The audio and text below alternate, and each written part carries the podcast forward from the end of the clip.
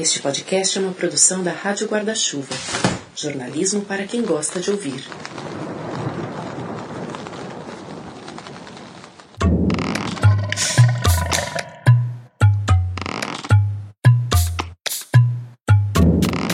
Você que mora em uma cidade grande, quantas vezes você não olhou pela janela e imaginou que em várias daquelas outras janelinhas tinha pessoas iguais a você, vivendo, sonhando, olhando as outras janelas, provavelmente esperando uma promoção ou um aumento, se preocupando com o dia seguinte, com as contas a pagar.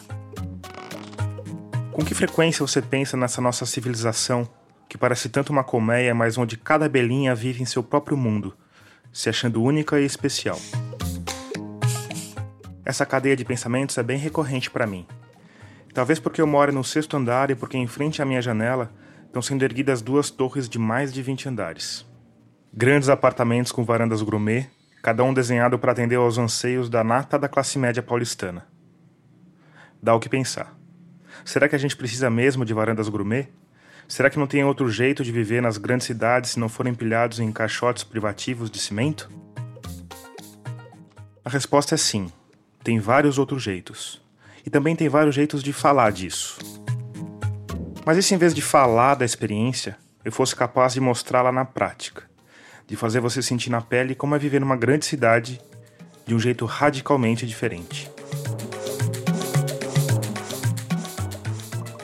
Eu sou Tomás Chiaverini e o 12 episódio de Escafandro já começou. Bom, não são 8 da manhã ainda, eu tô aqui num bairro de Perdizes, na frente de um casarão. E eu tô entrando aqui sem tocar a campainha, como se fosse a casa de um grande conhecido, apesar de não ser. Eu subi uma escada de cimento cercada por um jardim meio selvagem e abri a porta da frente. No chão de tacos da sala ampla tinha duas crianças o Inácio, de 5 anos, e a Magali, de 2. Ela foi a primeira a me dar boas-vindas. Tudo bem? Você lembra o meu nome? Depois foram aparecendo os moradores adultos que costumam acordar mais cedo: Emiliano, Beto, Clara, Cristal e Pedro. Tudo bem? Oi. Oi, oi. E aí? Sim, são muitos nomes, mas não se preocupa. Você não vai precisar decorar todos eles. Nesse episódio, em vez de destacar os indivíduos, a gente vai falar da experiência desse grupo. Não, não é mentira. Tô brincando. Não, tá parecendo o café da manhã da novela da Globo, né? É, Com o melãozinho. A gente tem patrocínio da Doriana. Mamãe. Bom, gente, eu tô gravando tudo, tá? São 10 adultos, 6 crianças e 6 gatos. Eles vivem todos numa mesma casa. E se você pensou em república, você errou. A ideia aqui não é dividir custos e atrapalhar os outros o menos possível. A ideia é dividir uma parte da vida. É essa parte que eu vou tentar mostrar para você. Como? Bom, eu cheguei nessa hora que você já escutou, de manhãzinha, e passei o dia inteiro na casa, gravando toda a ação, até a madrugada do dia seguinte. Emi, ela falou que a ideia de fazer pizza foi sua. É. Aí eu falei em cima dessa piada que a gente podia fazer uma pizza. Ah, e ela topou? Topou. Ah, então vai ter pizza. Ela falou que eu só preciso fazer massa. Vocês vão acabar de pizza? Não, a gente Hum, faz. A gente faz. É que cada dia alguém faz o jantar, então sempre tem jantar. Aí eu- Tu aí- não pede comida. Mas não tem uma emergência de vez em quando? Tem muito tempo Não. que não, desde que eu moro aqui não tem.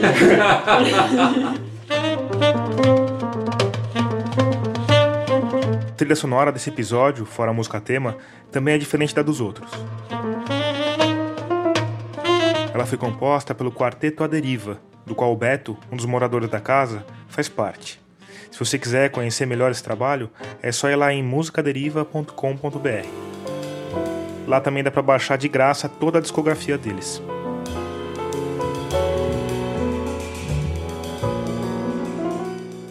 O processo de negociação para conseguir o privilégio de acompanhar um dia desse pessoal foi longo. Eles não são exatamente usuários assíduos das redes sociais, dos aplicativos de mensagem, nem dos celulares em geral. O jeito mais eficiente que eles encontraram para se comunicar foi uma parede de lousa ao lado da cozinha, onde ficam os recados do dia e a tabela de quem vai fazer o jantar. Essa, aliás, é a única regra escrita da casa. Cada morador adulto cozinha o jantar para todo mundo duas vezes por mês. Como eu não tinha acesso à lousa, eu mandei várias mensagens, liguei várias vezes, até que eles me disseram para dar um pulo lá e explicar a minha proposta. Eu fiz isso, a gente conversou por várias horas, eu experimentei a excelente cerveja que o Beto e o Emi produzem e saí com a promessa de que minha proposta seria levada para a reunião geral dos moradores, que acontece uma vez por mês.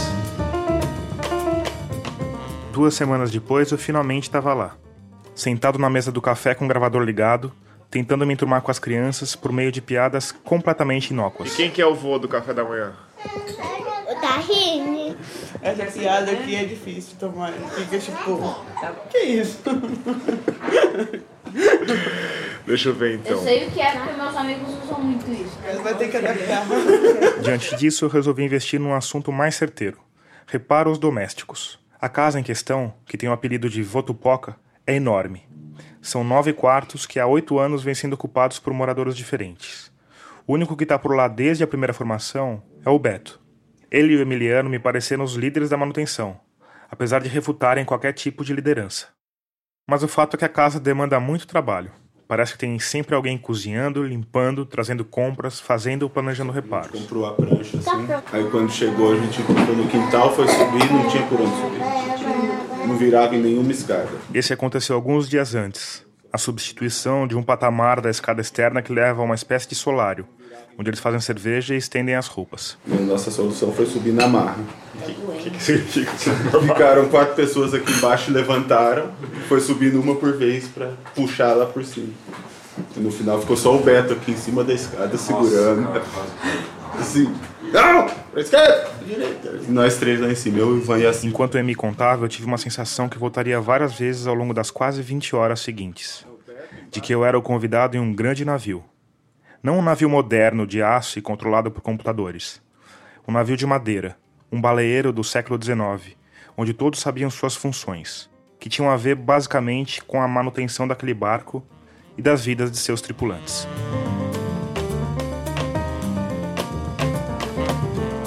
Quando o café terminou, o Beto e a Clara e o Emi, que são um casal, emendaram na preparação do almoço. Fazer arroz, feijão, farofa, os falafel.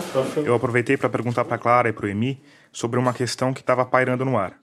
Por que eles decidiram abandonar essa grande família e se mudar para Camanducaia, uma cidadezinha no sul de Minas? A gente sempre fala que acho que aqui é o melhor esquema para se morar em São Paulo. Só que a gente sente que a gente está quase fingindo que não tá em São Paulo, sabe? Porque a gente tá querendo sair mesmo. Como é que vocês chegaram aqui? Vocês podem contar? A gente é amigo do Beto faz muito tempo.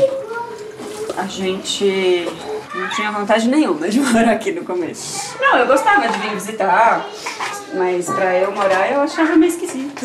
Não sei. Era diferente. Eu sempre morei em apartamento, na onda do medo, sabe? Em São Paulo você tem que morar no apartamento porque é perigoso. Aí até ele me convencer que não era perigoso, que você pode morar em casa, que tá tudo bem. Demorou. Aí depois que a Helena nasceu, a gente começou a pensar, nossa, acho que ia ser legal morar com O que, que mudou, essencialmente, quando ela nasceu? Assim, além de tudo, além de tudo, né? Mas em relação a- ao fato de mudar a visão de vocês diante dessa casa.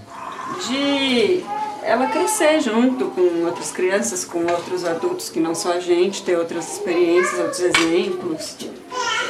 Vaga um quarto, a gente veio, porque daí, quando vaga um quarto, vão surgindo vários interessados, e aí o, o pessoal que mora aqui vai conhecendo e até escolher quem vem. E nessa vez a gente não foi escolhido. Vocês não foram escolhidos a primeira vez? É, não. Que, que, que despeito! Não, foi tudo bem, é normal.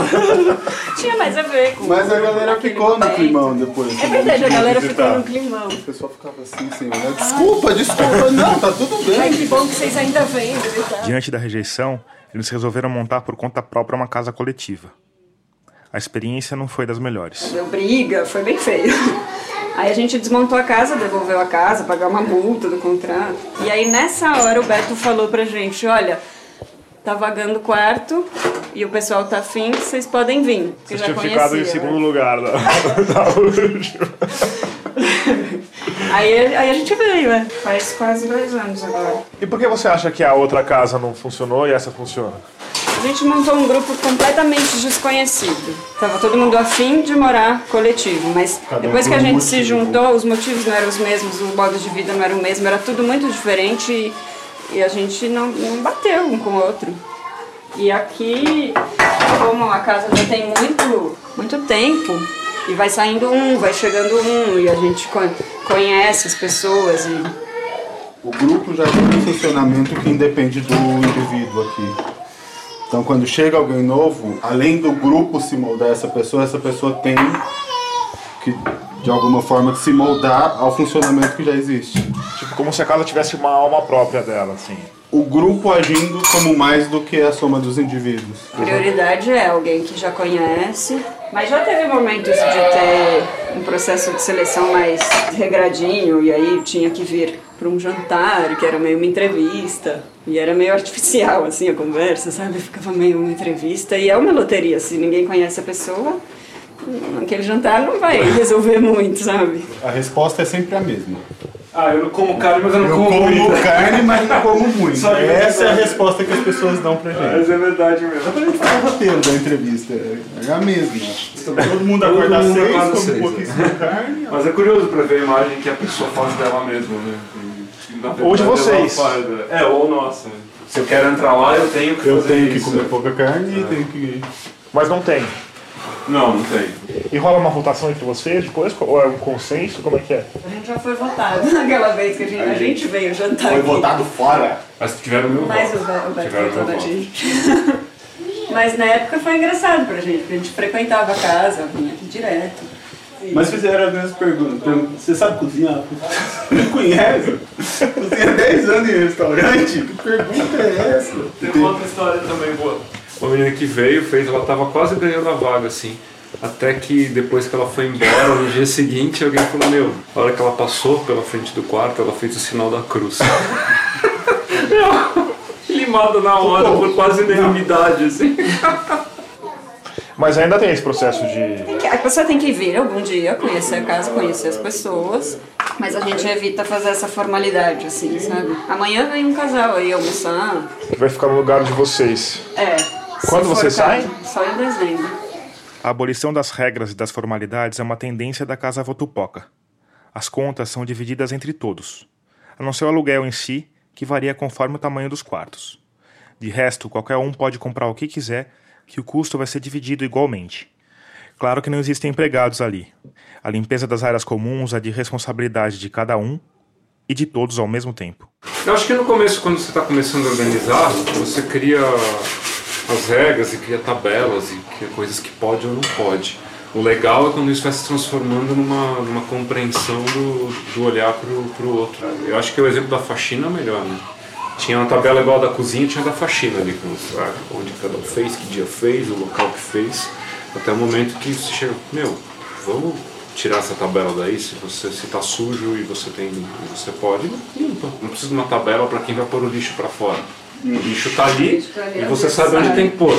A regra escrita tira a sua responsabilidade daquilo. Então, quando você tem uma planilha de faxina e você tem seu nome lá, Não tá mais tá comigo. eu já faxinei o banheiro essa semana. Se a sala tá imunda, não é mais comigo. Pô, quando você tira da, do escrito, da lousa e da regra, a responsabilidade está com todo mundo, está na mão de todo mundo, entendeu? Alguém tá com copo pra mim, por favor? Alguém também tá com copo pra mim, por favor? Vocês podem usar o mesmo copo, será? Que Sim. tal? vai? Outro dia de manhã os dois foram brincar. Aí eles ficaram brincando sozinhos ali no quarto, com a porta fechada. Aí passa um- meia hora, uns 40 minutos, eu vou lá ver se eles estão vivos.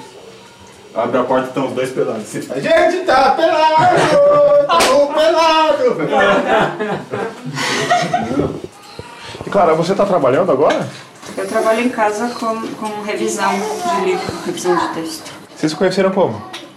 A gente teve o mesmo melhor amigo durante 5 anos. Sem e se ele conhecer. nunca apresentou a gente. Era um menino que estudou comigo na escola e estudou com ele na faculdade. E como vocês conseguiram essa proeza de. Vocês não se encontravam? Ele não misturava os Ele não grupos, misturava assim, os grupos. Ele fazia ele- questão. é, então, ele era meu melhor amigo e era o melhor amigo dele e a gente nem sabia. Aí um dia, em um aniversário dele, ele resolveu convidar todo mundo. Aí a gente se conheceu.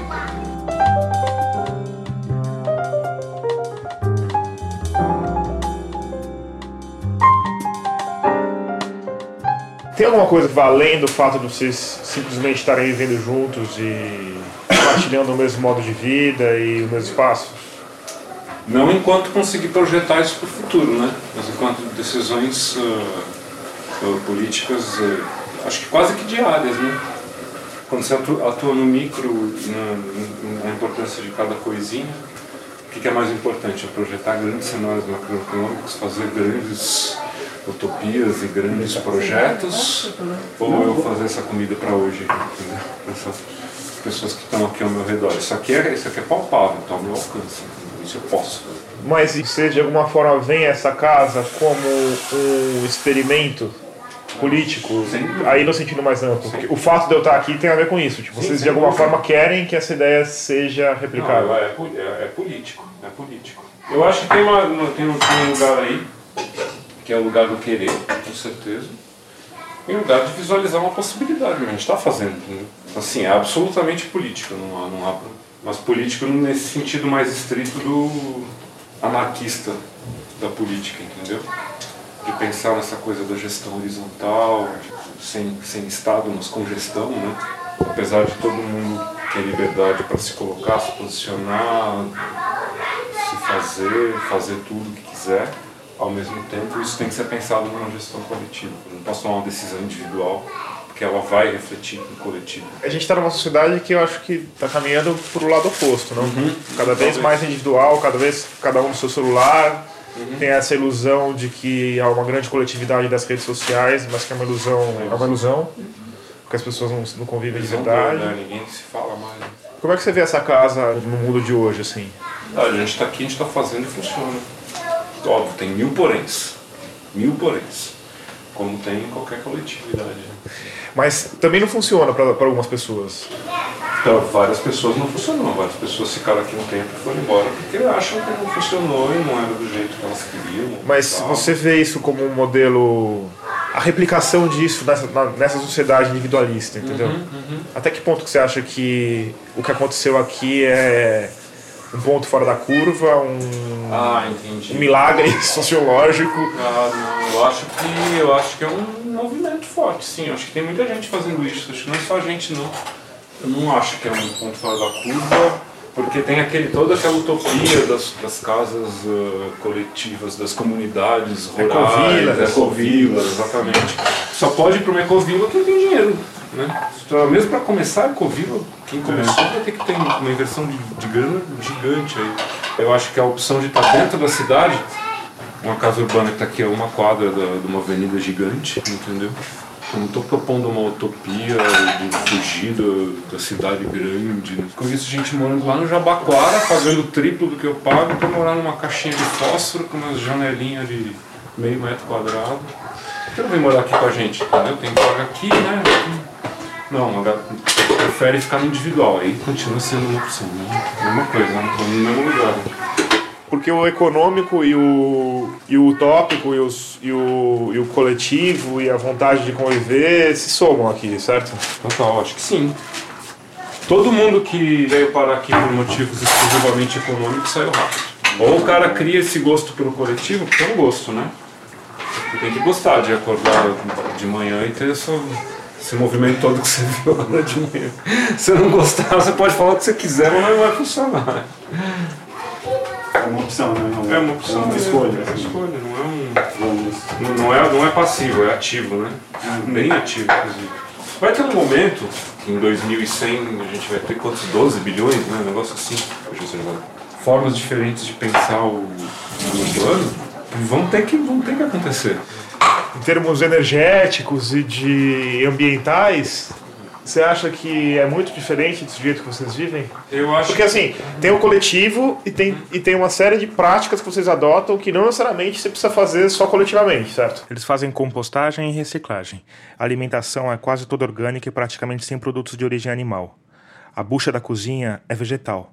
As fraldas da lira são reutilizáveis. Uma parte dos produtos de limpeza é feita na casa. A gente está muito aplicado nisso porque, porque isso é importante para a gente. Mas eu não acho que numa, numa casa coletiva urbana o foco seja tanto esse, sabe? Tendo muita gente, é mais fácil se alcançar mais desses atos, assim.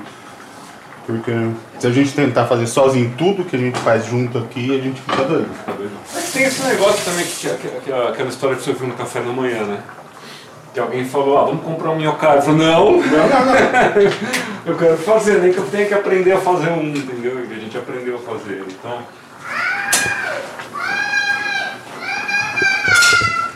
Ele caiu. De onde você saiu? O Inácio caiu. Foi o primeiro de um total de cinco tombos computados pela nossa reportagem ao longo do dia. Mas não se preocupe que nenhum deles causou ferimentos significativos.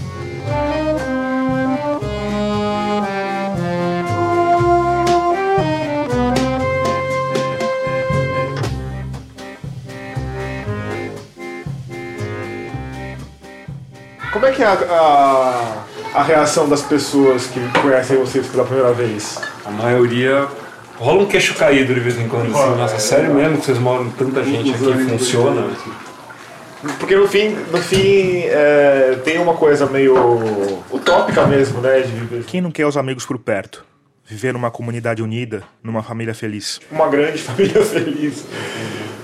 Talvez o encantamento de quem vem de fora é porque não vê que é ativa a nossa opção, assim. Ver o outro e aceitar o outro e conviver com o outro é uma opção ativa. E é um trabalho constante. O tempo inteiro você está se trabalhando e está aprendendo que, a viver com, com os outros. Por exemplo, tem que aprender a conviver com duas garrafas de azeite vazias na...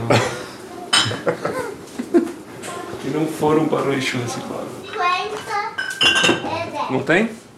Ah, não tem azeite para farofa! Como ninguém dispensou as garrafas vazias de azeite, faltou azeite para a farofa de amendoim. A solução? Dendê. Uia! Revolucionário, hein? Mais do que morar aqui. É, isso que é a revolução acontecendo.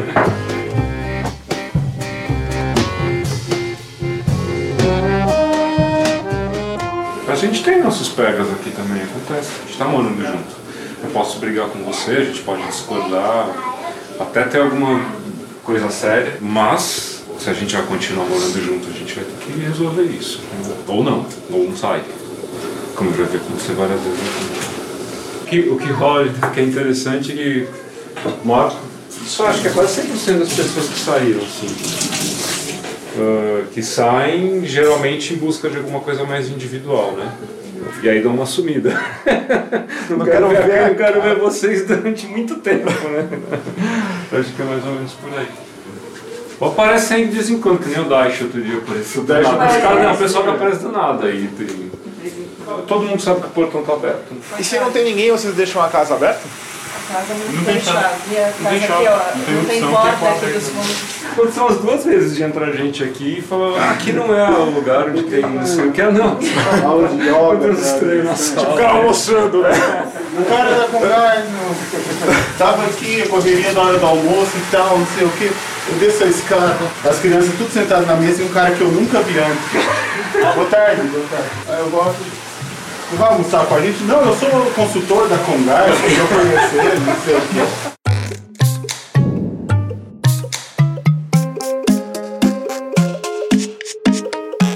que. Termina aqui o primeiro bloco do 12 episódio de Escafandro. Se você está ouvindo isso, é provável que esteja gostando da história de hoje. E o melhor é que você não está sozinho.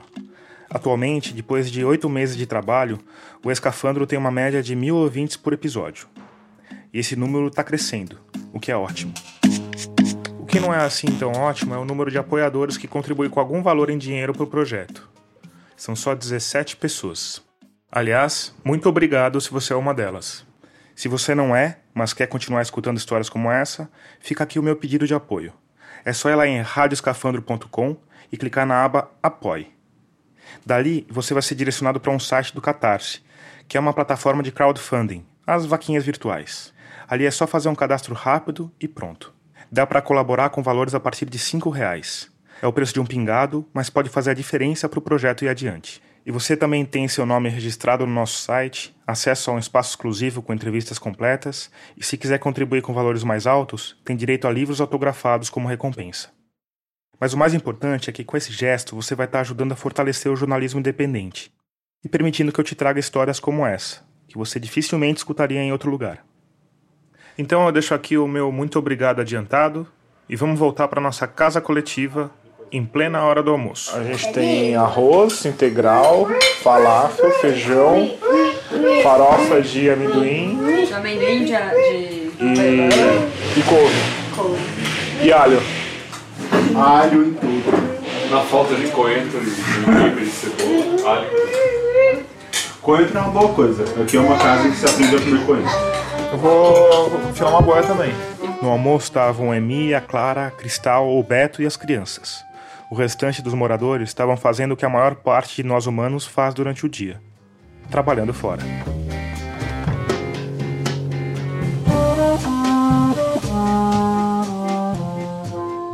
A gente falou de escorpiões, Mas você tá viajando na Malásia, tem um barraca de espetinho de escorpião. Lá. Não perder a chance de provar isso? né? a gente falou de lhamas, E era bom. É tentador. Parecia cordeiro, assim, tinha um gosto bastante herbal. e a gente falou de dinossauros. Pai, como que você acha que todos os dinossauros sumiram?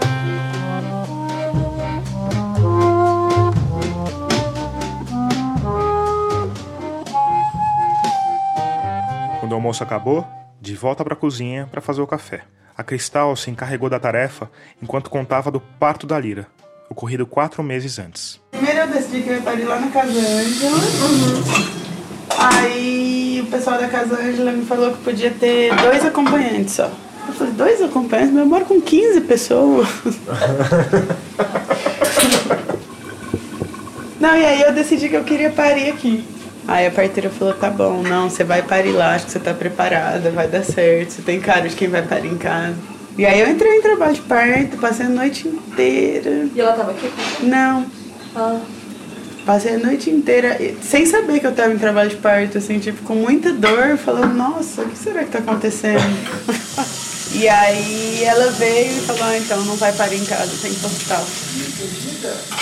E a Lira trouxe o piano. A Lira chegou- trouxe piano, olha que lindo. É. A Lira chegou e aí um dia depois a gente teve uma reunião, a nossa reunião mensal. Aí todo mundo falou, vamos comprar um piano, vamos comprar um piano, vamos comprar um piano. E aí compramos o famoso piano. E aí uns dias depois minha irmã chegou aqui, falou que a namorada dela que é intuitiva e tal, né? Que a namorada via um piano na vida da Lira. Aí eu falei, ah, então, chegou.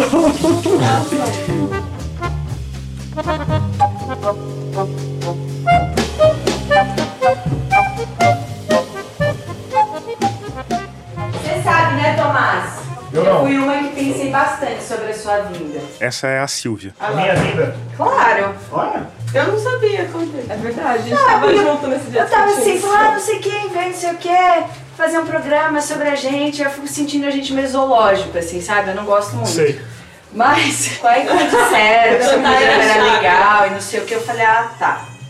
Mas ainda tô assim, tá? Eu sou desconfiada. A Silvia é atriz, trabalha no Teatro Oficina. Então você pode dar um desconto para dramaticidade. Invasão, sabe? O meu cotidiano. Ah, por favor.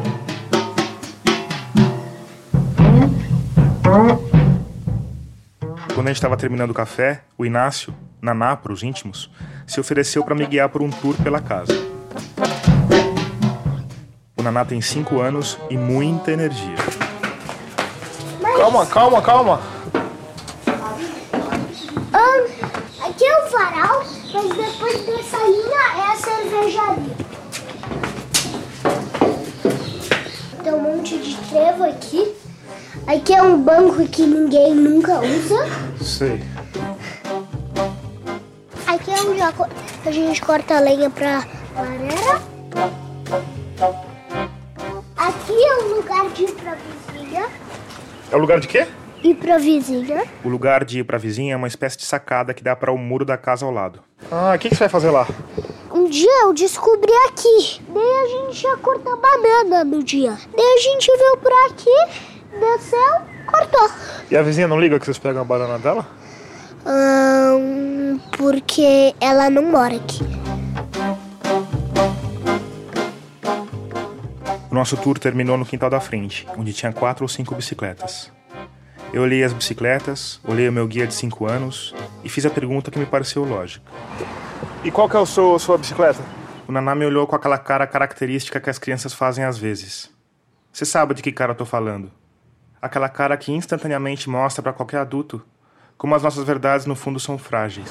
Ah, não tem. Você pega qualquer uma? Aham. O Naná não tem uma bicicleta só dele. Afinal, que sentido teria criar as crianças numa casa coletiva se não fosse para compartilhar as bicicletas? Eu, eu sou cabo dessa. Ah, Eu também cabo nessa, mas essa não funciona.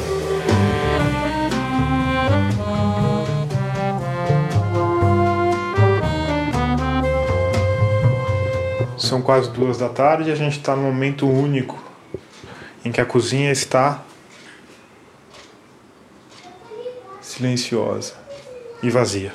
A calmaria durou pouco, só até a chegada do Michael, que é mágico, ator e produtor artístico. E aí, mister? E aí, Como estás? tudo bem? Tranquilo? Tá se divertindo aí? Tô. Te deixaram sozinho em casa. Tô aqui curtindo o silêncio da tarde. A calmaria. Que ótimo. Um pouco depois, a Clara e o Emi chegaram com as compras, feitas no Instituto Chão, um mercado de orgânicos no bairro de Pinheiros. O que vocês compraram, Clara? A gente foi só buscar assim que eu tinha feito a compra. Frutas e legumes. Lá pelas três da tarde, o Emi foi costurar na sala. Ele é geógrafo de formação, mas hoje ganha a vida costurando aventais e fazendo cervejas e marmitas, em parceria com o Beto. Eu perguntei se ele tinha medo de começar a vida numa outra cidade, com duas filhas pequenas. Friozinho na barriga, assim, de de estar tornando real as coisas. Eu acho que medo é medo. Tem que ir com medo. São Paulo já tá muito não saudável para nós quatro. Muito correndo atrás do próprio rabo, sabe? Trabalhando em São Paulo para conseguir manter a vida em São Paulo. Mas a maioria das pessoas passa a vida inteira fazendo isso. Sim. Mas não é legal. Tá com medo de ir pra cama do cara? Medo? É. Sinto um pouco, mas tô muito mais feliz que eu Tá falando disso de novo? Disso. Eu que tô insistindo. Ah, é? Por quê? E ele tava falando dessa questão de ficar em São Paulo, vivendo pra pagar as contas, Sim. que é o que todo mundo faz. É. É, você trabalha mais pra gastar mais. Mas será que lá vocês vão conseguir fazer com que seja diferente? Ou será que essa é a condição humana? Acho que essa é a condição urbana, não humana. Não, acho que o ritmo de vida é outro.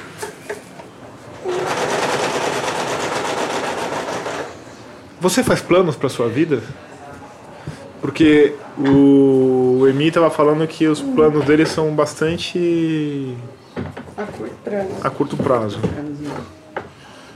Eu? É. Você me falou isso, não falou? Eu esqueço as coisas que eu falo. Mas faz é sentido, tão não faz? curto Faz prazo que sentido, já faz passou. sentido. Esqueci. Presente, presente. Porque essa coisa de construir uma casa, a casa própria, é um sonho humano, né? E ter uma terra onde você vai viver, um lugar onde cai morto, uma eira e uma beira. O famoso lugar onde cai morto. É, né? né? Isso é uma coisa que está intrinsecamente ligado com uma sensação de sucesso, de realização. E me parece que as pessoas que vivem numa casa como a de vocês pensam diferente. O meu plano a longo prazo é maneiras que eu vou precisar de menos dinheiro, porque isso significa viver mais a vida que eu quero e menos a vida que traz o dinheiro. Mas você tem sonhos de longo prazo, então? Você tem planos de longo prazo? Não. eu não sei, minha vida foi meio acontecendo, assim. Por exemplo, eu não planejei que eu ia virar tradutora.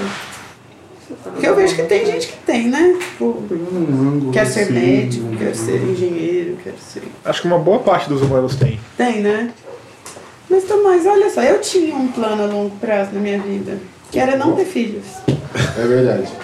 Eu tava ouvindo vocês falando sobre o filho aí, vocês tudo achando que tem alguma decisão É, sobre então. isso. Quando o bichinho decide encarnar, mano. É.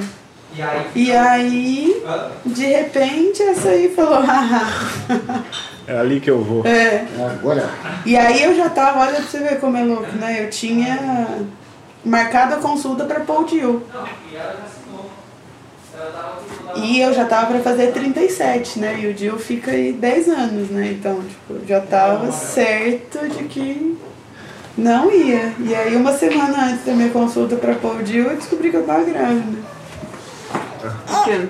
Né? Eu não, não queria, não. Mas aí eu descobri que além de ti, eu gosto muito de ser mãe, né? E você, Clara? Sente frio? Eu sinto bastante frio. Não, o sucesso e a casa própria. Sucesso é a casa própria? É. Essa coisa de construir planos para chegar em algum lugar que é um lugar de sucesso, de, de realização da vida. Acabei percebendo que a gente não tá em nenhum lugar para sempre, sabe? Para ter uma casa própria. Para mim não faz muito sentido essa ideia de sucesso relacionada à casa própria. Não, acho que a, acho que a ideia de sucesso é relacionada à família, Ah, a família. casa própria e trabalho, não é? As ideias que a gente tem hoje em dia que são vendidas pra gente são essas. não são? Ninguém nunca te perguntou o que que é sucesso pra você, né? Assim, Eu tô aqui justamente perguntando isso pra Uhum. vocês. O que é sucesso pra vocês? Me senti meio Marília Gabriela agora. Que essa palavra, sucesso. Ter mais tempo pra ficar com as crianças. Assim. Acho que tem tempo que eu não penso nessa palavra. Sucesso, é, eu estranhei a pergunta.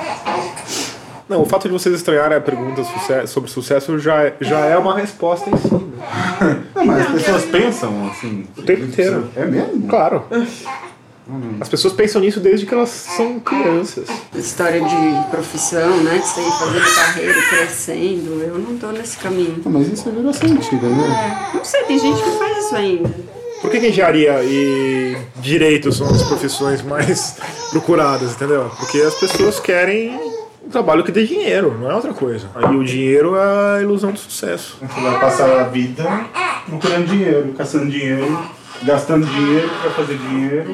E a gente busca estar presente, sabe, na vida. Eu tento trabalhar sempre o mínimo possível. O quanto eu puder não estar trabalhando e estar presente com elas, pra mim, é o que dá. O problema não é o trabalho em si, porque isso tudo que a gente tá fazendo é trabalho. Criar filho é trabalho.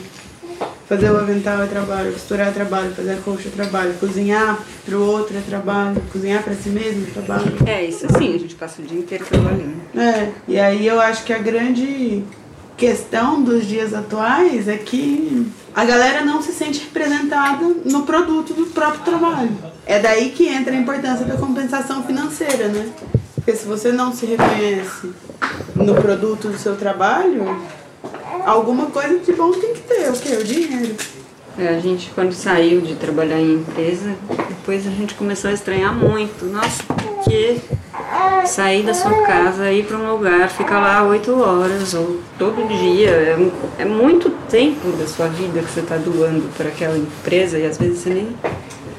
Não é que gosta, Não, não faz não, nem não sentido, né? Quando a gente começou a trabalhar em casa, a gente começou a estranhar muito esse modo de vida. E tem o jeito que você tem que se vestir, mais ou menos. Isso é muito engraçado. Então, mas você sabe que a maioria das pessoas que ouvir isso daqui vai estar justamente nesse lugar que você está falando. Aham. E eu acho, eu acho uma escolha que, que para mim não faz mais sentido. Mas você acha que é uma escolha? Será que as pessoas têm essa escolha? Algumas têm, eu né? acho que eu acho tem, que quem acho é privi- mais privilegiado tem. Mas, Mas- de qualquer forma, Não, acho que a pergunta é: as pessoas sabem que elas têm essa escolha? Eu acho que tem, e dentro e fora do privilégio, assim, porque a gente é privilegiado, tudo bem. Mas o cara que, sei lá, pensando em privilégio financeiro, né? O cara que acorda às três da manhã pra ir ser porteiro no prédio pra ganhar 800 reais, se ele deixar de ser porteiro no prédio pra ganhar 800 reais, ele não consegue criar alguma coisa com o próprio trabalho, que ele se veja representado no próprio trabalho, que seja abrir um bar onde ele mora, que seja vender cerveja pra galera. As Vai pessoas que não têm o privilégio financeiro que a gente tem também estão negociando com muito pouco. No sistemão, né? A gente estava falando isso outro dia, né? Que o Eu gosto do termo sistema. sistemão. Para não viver no sistemão, você tem que escolher não. Não, não vai ser assim, eu não vou fazer isso. Porque enquanto você não escolhe o não, você vai indo. Então você vai pro trabalho, você vai pro trabalho que te paga mal. Mas é que esse negócio, você tem que ter um lugar pra cair morto. Mas eu já tenho lugar pra estar vivo. Eu tô aqui, tô em casa. Comendo caia. A vida é agora. ficar caçando dinheiro pra morrer cheio de dinheiro. Né? Ninguém no leito de morte deseja ter trabalhado um pouquinho, mano. Podia ter ficado um pouquinho mais de tempo fazendo hora extra. Se você me pergunta, você acha que todo mundo tem essa escolha? Não tem, né? Mas, mas a escolha de estar presente na sua vida você tem, entendeu? É, é uma questão de como você está na sua vida, no seu tempo. Você está ali É. presente ou você está vivendo em sofrimento também. Acho que isso é uma escolha. A meia hora que você passa com seu filho todos os dias, no fim do dia, você tá meia hora com seu filho? Ou você tá 30 minutos pensando o que você devia estar fazendo na empresa? E fazer planos a longo prazo também é uma maneira de não estar presente, né? Você tá aqui pensando o que vai acontecer lá. É que eu tenho a impressão que as pessoas acham que em algum momento elas vão chegar em um estágio de conforto que vai permitir a elas finalmente desfrutar da vida. Então, eu acho que pra pensar isso, a primeira coisa que você tem que pensar é: você já pensou sobre a vida que você vive? Você já pensou que, tipo, beleza, você tem muito sucesso na sua carreira, mas pra você ter sucesso na sua carreira, você tem que trabalhar três vezes mais pra pagar alguém pra cuidar do seu filho?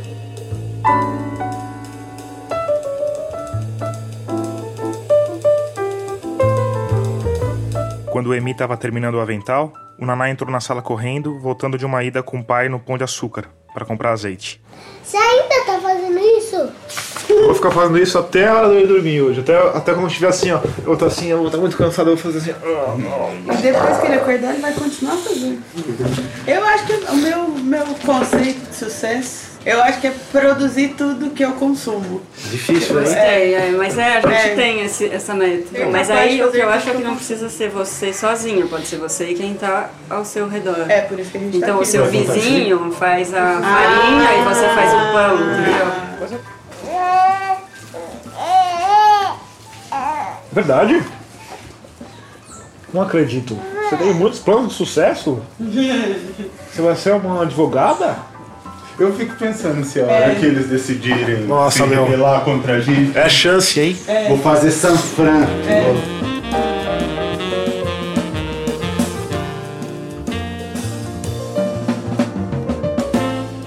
Aventais prontos, o povo foi se sentar na varanda da frente, para tomar um chimarrão de fim de tarde e ouvir a Cristal me contar sobre o dia em que eles resgataram o gato Armando. O Ivan se mudou pra cá e falou: Eu tenho um gato. E ficou todo mundo aguardando o gato do Ivan, que tava morando lá na casa onde ele morava antes, com as pessoas que ele morava antes. E o gato não aparecia, cadê o gato, Ivan? Você, tem- você não tem gato. Ivan? Você falou na entrevista que tinha gato pra fazer sucesso, porque você viu que tinha seis gatos. A questão é que depois da castração, ninguém queria devolver o gato pro Ivan. Um dia no jantar, a gente tava jantando todo mundo assim, falou, não, vamos buscar esse gato, vamos buscar, Ivan, quem vai buscar o gato? Aí saiu, Aí saudade. desceram o Beto, o Ivan e a Luísa, assim, vamos pegar o gato. Aí passa uns três minutos, sobe os três assim, carro de vocês tá cheio de barata, a gente vai embora. Nossa, o nosso carro tava cheio de barata. Deu uma infestação de barata no nosso carro. Vocês entraram no carro aqui, o carro aqui tava cheio de barata? Tava, porque um dia de compras estourou um suco de uva e a gente, gente não limpou. Aí deu ninho de barata, foi terrível. a gente foi até Uberlândia. Aí vocês chegaram lá e aí? A gente tinha um informante lá dentro. Aí li- o Ivan ligou pro cara, perguntou, tem alguém em casa? O cara falou, não, não tem. E a gente foi lá, o Ivan entrou correndo, pegou o gato e voltou. E a gente veio, muito rápido. Agora me diz, você não queria um grupo de amigos como esse? Que te acompanhasse na calada da noite para resgatar seu gato castrado, mesmo que para isso tivesse de enfrentar uma infestação de baratas? Aposto que queria. Mas esse não é um opcional de fábrica das casas coletivas. O Maico, o morador mágico da Votupoca, contou sobre a experiência que ele teve em uma outra casa. durou nove meses. Aquela comunidade que tinha diretrizes de vida, né? Que começava a reunião meditando, que dizia a casa é vegana, a casa não consome açúcar, a casa era, era muito falado, assim, era muito os conceitos. Vamos vamos começar uma reunião, vamos aplicar conceitos da comunicação não violenta para que a gente possa se comunicar, nananana. E burocratizou um pouco a nossa comunicação naquele momento. Sei lá, se você não tá lavando sua louça, eu chego para você e falo: "Pô, Tomás, deixou ali a panela de pressão suja e eu precisei cozinhar e não tinha". Algumas pessoas ach- achavam que isso era uma comunicação muito, nossa, ele veio me cobrar, né? Mas aí quando tinha um problema, o que acontecia? Lá muitas vezes esse problema era, colocado em reunião. E a reunião sempre era uma, uma reunião era muito burocratizada, porque eu não podia chegar na reunião e dizer, ai, gente, eu queria colocar em pauta que o Tomás não está lavando a louça. Eu tinha que falar, gente, eu gostaria de botar em pauta que muitas vezes, pra, pela correria do dia a dia, a gente não consegue dar conta da nossa própria louça. Então vamos pensar ah, na importância da gente não deixar rastros na casa, porque os rastros que ficam, se os rastros individuais, né, de cada pessoa que está aqui ficarem, são 10 rastros no caminho. E aí, é, isso foi criando umas, um, problemas na convivência? Eu acho que existe uma idealização do que é uma casa coletiva.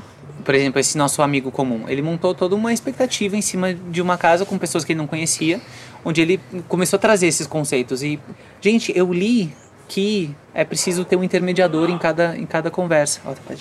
Então, antes, lá, lá naquela casa, eu senti que, a, que os conceitos teóricos da coletividade vieram antes do que a nossa, a nossa prática. Eles resolveram, por exemplo, que cada um pagaria o valor que pudesse de aluguel. Só que no fim das contas, a, as pessoas acabam colocando o que querem, não o que podem. Que você não, não dava conta depois de, de, de consertar esse rombo que ia, que ia abrindo, né? Era defasagem, daí algumas pessoas foram so, ficando sobrecarregadas nesse investimento financeiro e gerou grandes problemas, né? Tanto que depois, quando a casa acabou, a gente teve uma série de gastos para pintar, para fazer várias coisas, e isso sobrecaiu também sobre outras pessoas. E outras questões foram surgindo junto com isso, assim, né? Que era a, a igualdade no sentido social, que era dito, vocês estão aqui, aproveitem esse espaço. Ocupem. Ocupem, né? Vamos tomar conta, a gente mora aqui, ninguém vai... Porque tinha um vizinho que grita... Uma vez um vizinho é, ficou enchendo o saco porque descobriu que a gente morava em várias pessoas, né? Ouvia o barulho das crianças, achava ruim que as crianças estavam é, gritando e correndo pela casa. Aqui você vê a mesma coisa, assim. Você não ouve os vizinhos aqui, né? Você, e, e lá era pior. Lá no Pacaembu era pior do que isso. Porque os muros são mais altos. As casas são mais protegidas, assim. Hum. A nossa não, a nossa casa era mureta baixinha, portão aberto, tudo muito, muito amplo. E você passava na rua, você via as crianças na frente. É um choque, assim, para aquele bairro. Então tinha uma menina que morava com a gente e ela era negra. E tinha uma filha pequena. E ela saiu com a filha dela na, no, no braço e várias vezes na rua alguém passava e achava que ela era empregada da nossa casa. E aí isso para ela era, era chocante, para nós todos, né? E o que é diferente na Casa Votupoca? A gente atualiza permanentemente os nossos combinados para que a gente consiga estar num lugar onde essa convivência possa ser melhor. E é difícil. O que eu tenho para dizer é que é difícil ou desafiador, porque daí você tem isso, né? Não pode falar difícil, tem que falar desafiador. Mas eu acho interessante, porque parece que tem uma alma que vai passando por um inconsciente coletivo que está nesse grupo, uh -huh, e como sim. as pessoas são ligadas a esse grupo de alguma forma, uh -huh. as pessoas que entram estão nessa vibração que persiste, mesmo que o grupo inteiro mude, né? Porque isso. a origem é a mesma. A origem é a mesma. Agora, no final do ano, vai sair parte importantíssima da casa, vai sair Emi, Clara, Helena Magali, Bernadette Clotilde.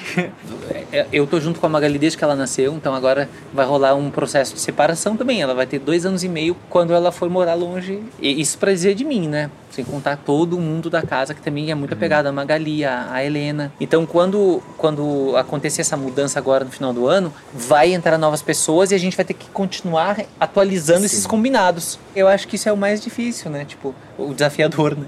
Desapego, de certa forma um desapego para largar velhas ideias e construir junto com as é, pessoas que vão que entrar. não vai ter outro Emi, outra Clara, Sim, vai ser a, a, vida é mutante, né? é, jeito. exatamente. Eis que o dia deu lugar à noite no bairro do Sumarezinho. Sim, eu sei, eu falei perdizes lá no começo, mas estava errado. De qualquer forma, sabe o que isso significa? Muito legal. Você assistiu no projetor. Sem a gente, madrugada. Não, era madrugada. O que é essa bandeja? A cozinha já estava todo vapor. Tô fazendo o melhor que eu posso nesse momento. Inclusive, ó, algo que me distraiu. Eu esqueci de tirar a semente da abóbora. Olha. A encarregada do jantar era a segunda ocupante adulta mais jovem da casa, a Sulamita com 22 anos. Ai, será que essa fava... Olha, eu fiz vontade de fazer fava. Mas ela tem uma boa estratégia. Tem que sempre contar com o amor das pessoas no coração para receber a nossa comida.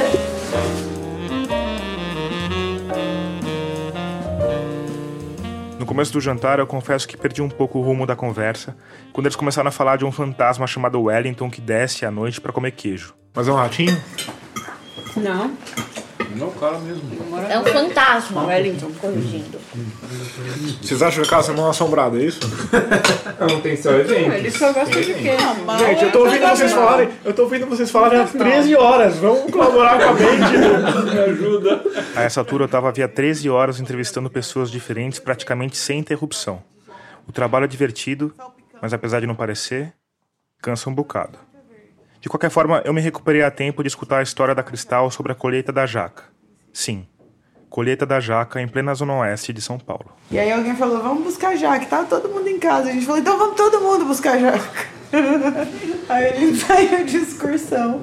O que nesse bairro é bastante mal visto, né? Você andar de bando, assim. Eu e aí a Jeremias veio atrás. Pra todo mundo. 10 adultos, 5 crianças e um gato. É. Quem que trouxe a jaca? Quem trouxe não importa. Importa que o Beto trepou no pé de jaca, na jaqueira. E aí, lá de cima, ele conseguiu cortar o cabinho da jaca, que caiu e o Emiliano pegou. O Emiliano pegou a jaca no colo. O bombeiro pegando uma criança do prédio em chamas. Isso, exatamente. Era exatamente isso que eu queria chegar, assim, ó. E aí vocês voltaram caminhando pelas ruas de, de Sumarezinho com a Com jaca. duas jacas. Se tivesse gente na rua, a gente ia ser muito mal visto, mas também não tem gente na rua.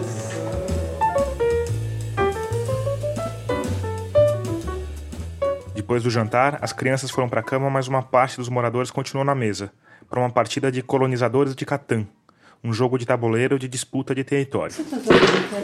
Quatro? É o quê? Bita. Um pouco depois do jogo começar, o Emi apareceu com um copo grande de cerveja. Ele não ofereceu para ninguém, o que pareceu estranho, mas não muito. Afinal, ele que faz aquela cerveja, ganha dinheiro com ela e não tem nenhuma obrigação de dividir com ninguém. Mas daí ele deu uns dois goles e passou o copo para Clara. A Clara deu uns dois goles e passou o copo para mim. Eu, que não estava em condição de recusar a cerveja, dei alguns goles e passei para o Pedro.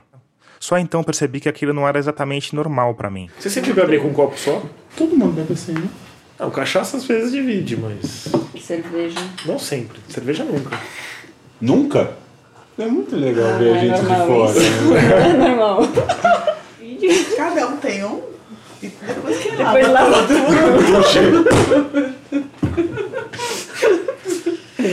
Fica perdendo Vai lavar tudo.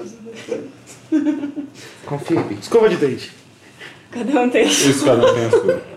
Digo, é o que todo mundo acha, né? Ninguém acha que tá dividindo escova de dente. Tem muitas coisas aí no lavabo, mais do que gente. Eu tenho Acho que certeza tem gente tem. que saiu da casa Se e ninguém eu nunca acho. tirou. Aliás, Assim, tem uma escova escova repugnante no lavabo. Tem uma escova muito horrível. Toalha. Toalha. Toalha, cada um tem a sua. A toalha de rosto é compartilhada. Quer vender um trigo Como desse? em qualquer casa. Roupa de cama é pessoal. É. Cada um lava a sua. Entendi um? Roupa cada um lava a sua também, separado. Mas a gente tem um projeto chamado Tanga Tanga gira? É. Que Vocês é não vão um dividir os guarda-roupa- quartos? É, um Mas guarda-roupa não. coletivo. Mas não roubou isso aí, né? Dez. Não sei se parece uma ideia muito boa. O quê?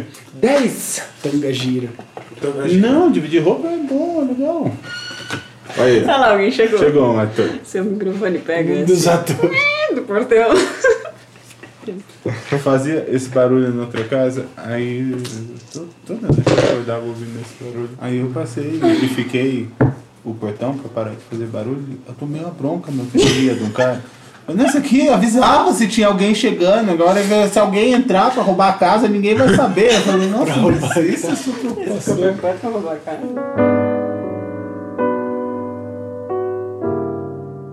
Olha! quê? Uau! Quem chegou? Nossa! Achou Nossa, no chão um buquê de flores lindas. Você achou mesmo, João?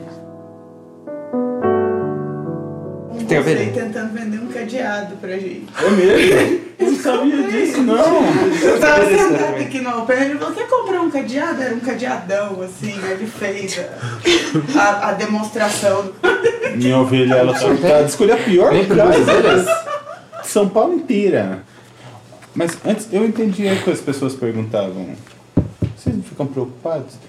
Mas hoje eu efetivamente não consigo entender com o que, que eu posso ficar preocupado.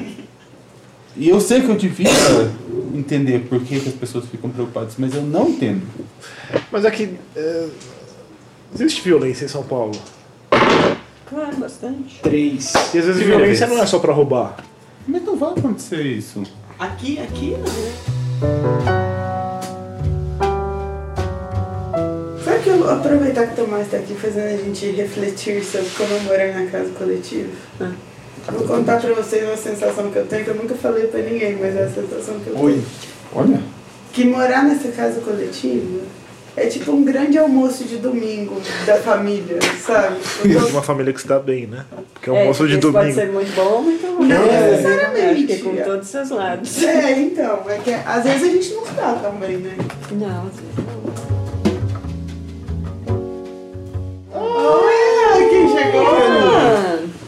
Chegou. o Ian e a. Silvia. O Ian é filho da Silvia. Você também ganhou flores? É a única que tinha no teatro. Eu fiz uma, um vaso. Agora chegou os atores tudo, Tomás tá. Agora vai longe. Agora vai longe. Beijo, boa noite. Meu, vocês fazem cerveja. Como é que vocês não vão dormir toda noite bêbados de cerveja? Vocês De onde você assumiu De que a onde gente é? não vai dormir toda noite bebendo cerveja? Alguém falou isso? Cara, disse pra fazendo você? sentido a questão do copo só, cara. É uma questão de economia, né, velho? Se cada um tivesse um copo, vocês iam estar todo mundo bêbado, né? É, todos os dias. Você vê, isso que é jornalismo investigativo, tá? Você vai, vai, vai, sem contra-explicação. Quando tem alguém recém-mudado, é um momento que traz, assim, essa pessoa traz uma energia para trabalho e para festa. Mas não é, ao mesmo tempo Não. tem fases que todo mundo quer se recolher mais, assim, dá para sentir que a casa tá mais dentro dos quartos.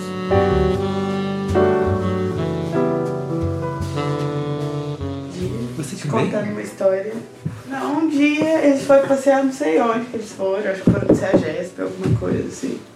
E no caminho de volta, a Helena falou assim: vamos passar na frente da minha escola. E aí acho que foi o Emi que falou assim: filha, mas sua escola não fica no caminho que a gente vai fazer. E aí a Helena, com sua grande sabedoria, virou e falou: Mas pai, se é a gente que tá fazendo o caminho, a gente pode fazer o caminho que a gente quiser, né?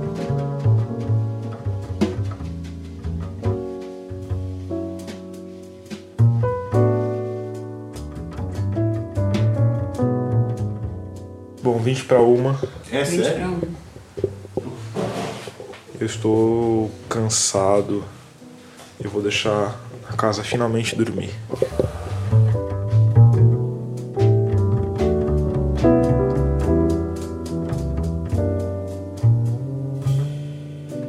E assim chegamos ao fim do 12 episódio de Escafandro. Mas antes de terminar, eu queria te convidar a escutar outros dois podcasts, que são nossos parceiros na Rádio Guarda-Chuva. Tem o Põe na Estante sobre literatura, que é comandado pela Gabriela Maier. E tem o Finitude, sobre morte, que é comandado pela Juliana Dantas e pelo Renan Suquevicius.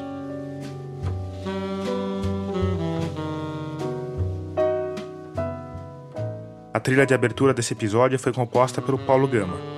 As demais trilhas, excepcionalmente, são do quarteto A Deriva. A mixagem de som é do Vitor Coroa. Eu sou Tomás Chiaverini e concebi, produzi e editei esse podcast.